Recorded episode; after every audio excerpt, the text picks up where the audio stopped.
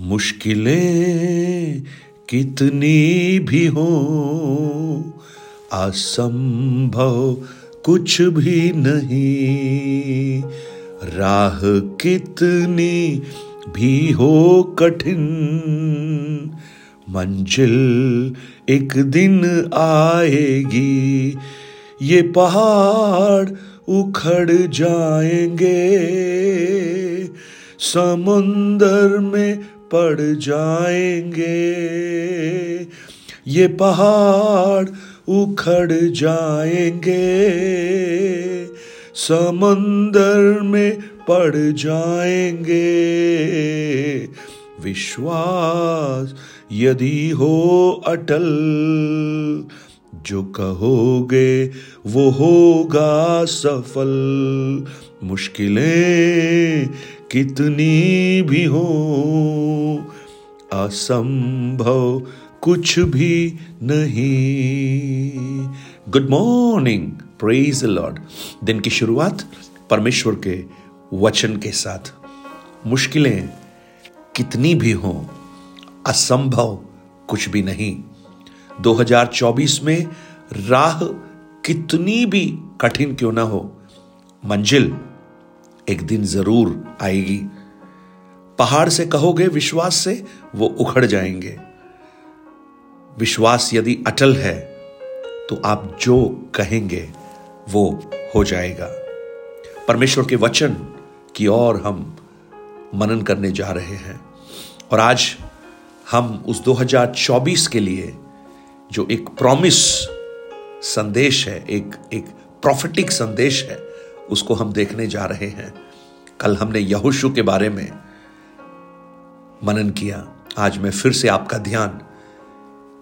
यहोशु की पुस्तक उसका पहला अध्याय, उसकी ओर लाना चाहता हूँ। दूसरा वचन कहता है, परमेश्वर बोल रहा है, मेरा दास मूसा मर गया है, सो अब उठ और कमर बाँध और इस सारी प्रजा समेत यर्दन पार होकर उस देश को जा जिसे मैं उनको अर्थात इसराइलियों को देता हूँ। और पाँचवें वचन में लिखा है, जीवन भर तेरे सामने कोई ठहर ना सकेगा। जैसा मैं मूसा के संग रहा, वैसे ही तेरे संग भी रहूँगा। मैं ना तो तुझे धोखा दूँगा, ना तुझे छोड़ूँगा। इसलिए इतना हो कि हियाब बांधकर दृढ़ हो जा। एक नएपन का आह्वान। चालीस साल रेगिस्तान में भटकने के बाद, मानो ये त्रस्त हो चुके हैं इसराइली लोग, और अब किसी भी कीमत पर उस वायदे के देश में पहुँचना चाहते हैं। परंतु पहुँचने के ठीक पहले उनके महान अगुआ मूसा मर जाता है। अगर आप व्यवस्था विवरण उसके चौंतीस अध्याय को पढ़ेंगे, वहाँ पर पिस्गा की उस चोटी पर परमेश्वर उसे ले जाकर नप्ताली, एप्रेम मनुष्य और सब कुछ दिखाता है। परंतु चार वचन में लिखा है, जिस देश के विषय में मैंने इब्राहिम, इसहाक और याकूब से शपथ खाकर कहा था कि मैं इसे तेरे वंश को दूँगा, वह यही है। मैंने इसको तुझे साक्षात दिखला दिया है। परंतु तू पार होकर वहाँ जाने ना पाएगा। इतना बड़ा अगुआ उस वायदे के देश को नहीं पहुँच पाया। एक छोटी सी गलती चट्टान से बात करना था, लेकिन उसने चट्टान को मारा। और परमेश्वर अब यहोशु को बुला रहा है उसकी सेवकाई के लिए, इन लोगों को वायदे के देश में पहुँचाने के लिए। हो सकता है आप में से कुछ लोग उस कार्य को करने जा रहे हैं जो बड़े लोग नहीं कर पाए। हे यहोशु, मूसा तो बड़ा सर्व सामर्थ्य है। सबसे अधिक परमेश्वर उससे आमने सामने बात करता है। सबसे अधिक अगर किसने, किसी ने परमेश्वर को देखा है तो वो मूसा है। मूसा परमेश्वर से विवाद करता है वाद विवाद करता है इसराइलियों के बचाव के लिए। लेकिन जो कार्य वो नहीं कर पाया, वो अब तुझे करना है। आज मुझे सुनने वाले मेरे भाई, मेरी बहन, अगर आप इसे एक भविष्यवाणी के रूप में लें 2024 में जो कार्य बड़े लोग नहीं कर पाए, बड़े अगुए नहीं कर पाए, आपने जिनके लिए सोचा था वो नहीं कर पाए, परमेश्वर आपके द्वारा उस कार्य को करवाना चाहता है और उसके लिए वो आपको कह रहा है, उठ, ही आप बाँध, डरने की ज़रूरत नहीं है, घबराने की आवश्यकता नहीं है, ये मत सोच कि नहीं होगा। ये मत सोच कि अरे उसके जैसा मैं नहीं हूँ। लेकिन परमेश्वर अगर बुला रहा है तो परमेश्वर आपको बल भी देगा और वो ये भी वायदा कर रहा है पाँच वचन में कि मैं तेरे संग बना रहूँगा। यहोशु, अगर वास्तव में गिनती की पुस्तक तेरा अध्याय, उसके आठ वचन को जब पढ़ेंगे तो वहाँ पर यहोशु का जो नाम है, वो हम देखते हैं। अप्रेम के गोत्र में से नून का पुत्र होशे। उसका नाम वास्तव में होशे था। और होशे का अर्थ है साल्वेशन छुटकारा। यानी एक गुलामी में पैदा हुआ बच्चा, उसके माता पिता उसे एक नाम दे रहे हैं, छुटकारा। यानी उनके मन में अभी भी एक आशा है कि इज़राइली गुलामी में से छूटेंगे, मिस्र की गुलामी में से बाहर आएँगे। उनके मन में एक आशा है प्रियो, कई लोग अपनी परिस्थितियों की वजह से आशा को खो चुके हैं। आशा को मरने मत दीजिए। अगर आशा आपके अंदर है, निश्चित रूप से आपके विश्वास के कारण वो आशाएँ पूरी होंगी। अगर मरकुस पाँच अध्याय में उस लहू बहाने वाली स्त्री के बारे में अगर आप पढ़ेंगे तो हम बड़ी खूबसूरत बात वहाँ पर देखते हैं।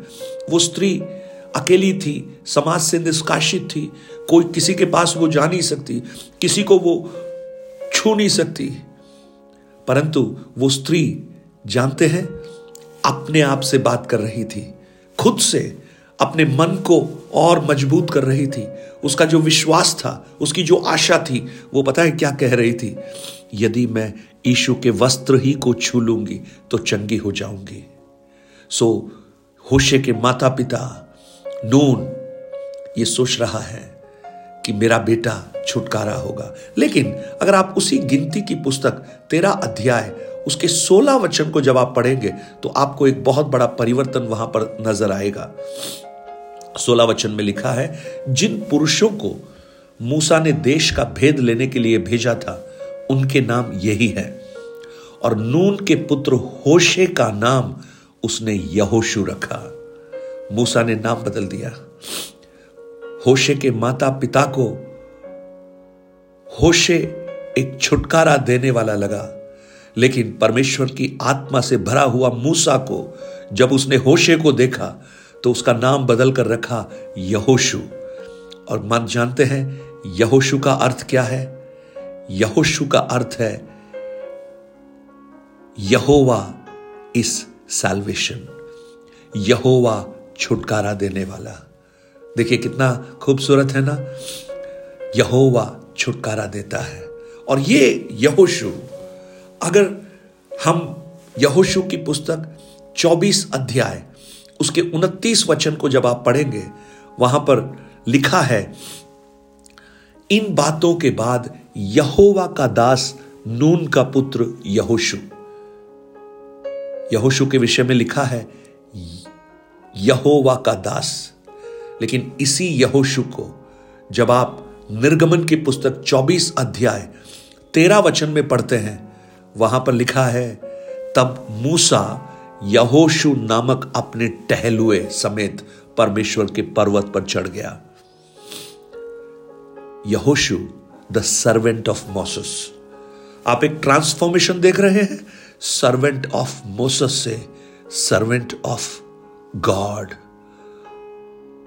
सफलता का एक रहस्य सेवकाई में, अगर आप छोटी बातों में विश्वस्त हैं, छोटे कामों में विश्वस्त हैं, परमेश्वर आपको बड़ों का अधिकारी बनाएगा। यहोशु, मूसा का टहल हुआ था, लेकिन उसने उस काम को विश्वस्ता के साथ किया और परमेश्वर ने उसे अपना टहलुआ अपना दास बना लिया और इसराइलियों को छुटकारा देने के लिए परमेश्वर ने उसको इस्तेमाल करना प्रारंभ किया। एक नएपन की ओर, वायदे के देश की ओर। पुराने नियम में जो छुटकारे, छुटकारा मिस्र की गुलामी को प्रकट करता है और नए नियम में इसी छुटकारे को हम यीशु मसीह के क्रूस के द्वारा पाप की गुलामी से छुटकारे के रूप में देख सकते हैं। और नए नियम में जो यीशु है, पुराने नियम में यहोशु यीशु को रिप्रेजेंट कर रहा है। उस वायदे के देश में ले जाने के लिए, एक नएपन में लाने के लिए चालीस साल रेगिस्तान में भटक रहे हैं। उन्हीं अवस्थाओं में, उन्हीं परिस्थितियों में थक गए हैं, व्याकुल हो गए हैं। हो सकता है आप थके हो, आप उन्हीं बातों में घूमते घूमते फ्रस्ट्रेट हो गए हो और आपको कुछ नएपन की आवश्यकता हो। आज मैं आपको इन वचनों से प्रोत्साहित करना चाहता हूँ। प्रभु, आपके जीवन में 2024 में एक नयापन देना चाहता है।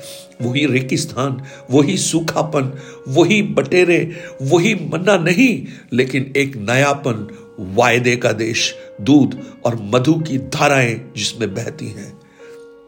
लेकिन क्या आप उसके लिए तैयार हैं? ही आप बांधिए हैं। निराश मत होइए, दुखी मत होइए। 2023 में हो सकती ही पराजय आई हो, निराशाएँ आई हो, कठिन समय आए हो, आपको धोखे मिले हो, आपको निरुत्साहित किया गया हो, आपको तोड़ा गया हो, आपको छोड़ दिया गया हो, आप एकांतवासी हो गए हो। लेकिन 2024 में प्रभु कहता है, मैं देने जा रहा हूँ। एक देश एक देश, यानी एक प्रॉमिस जो मेरे पूर्वजों से खाई थी, वो मैं तुम्हें दूँगा। क्या आप उसे विश्वास के साथ क्लेम करते हैं? 2024 आपके लिए वायदे से भरा हुआ एक प्रॉमिस बन जाए और वो परमेश्वर आपको देगा। जानते हैं क्यों? क्योंकि आपका भरोसा गुड कॉन्फिडेंस पर नहीं गॉड कॉन्फिडेंस पर होगा। परमेश्वर आपके साथ होगा, ये आपको भरोसा होगा। आप को इस भरोसे के कारण आप व्याकुल नहीं होंगे, डरेंगे नहीं। और आपके जीवन में जो समस्याएँ आएँगी, जैसा पाँच वचन में लिखा है, तेरे जीवन भर कोई तेरे सामने ठहर ना सकेगा। यानी वो आएँगे ज़रूर लेकिन ठहर नहीं पाएँगे। मुझे सुनने वाले मेरे भाई, मेरी बहन, समस्याएँ आएँगी, बीमारियाँ आएँगी कठिनाइयाँ आएँगी, आर्थिक तंगी आएगी, तिरस्कार आएगा, पराजय आएँगी। लेकिन विश्वास कीजिए, वो ठहर नहीं पाएँगी, रुक नहीं पाएँगी। जानते हैं क्यों? क्योंकि परमेश्वर आपके संग संग रहेगा। यदि परमेश्वर हमारी ओर है तो हमारा विरोधी कौन हो सकता है? विश्वास कीजिए इन वचनों पर। 2024 आपके लिए वायदे का एक साल है, नएपन का एक साल है। Nine eight two nine zero three seven eight three seven पर अपने गवाहियों को और अपने प्रार्थना विषयों को हमसे शेयर कीजिए और इन वचनों को औरों तक पहुंचाकर इस सेवकाई को सहयोग कीजिए। Have a blessed day God bless you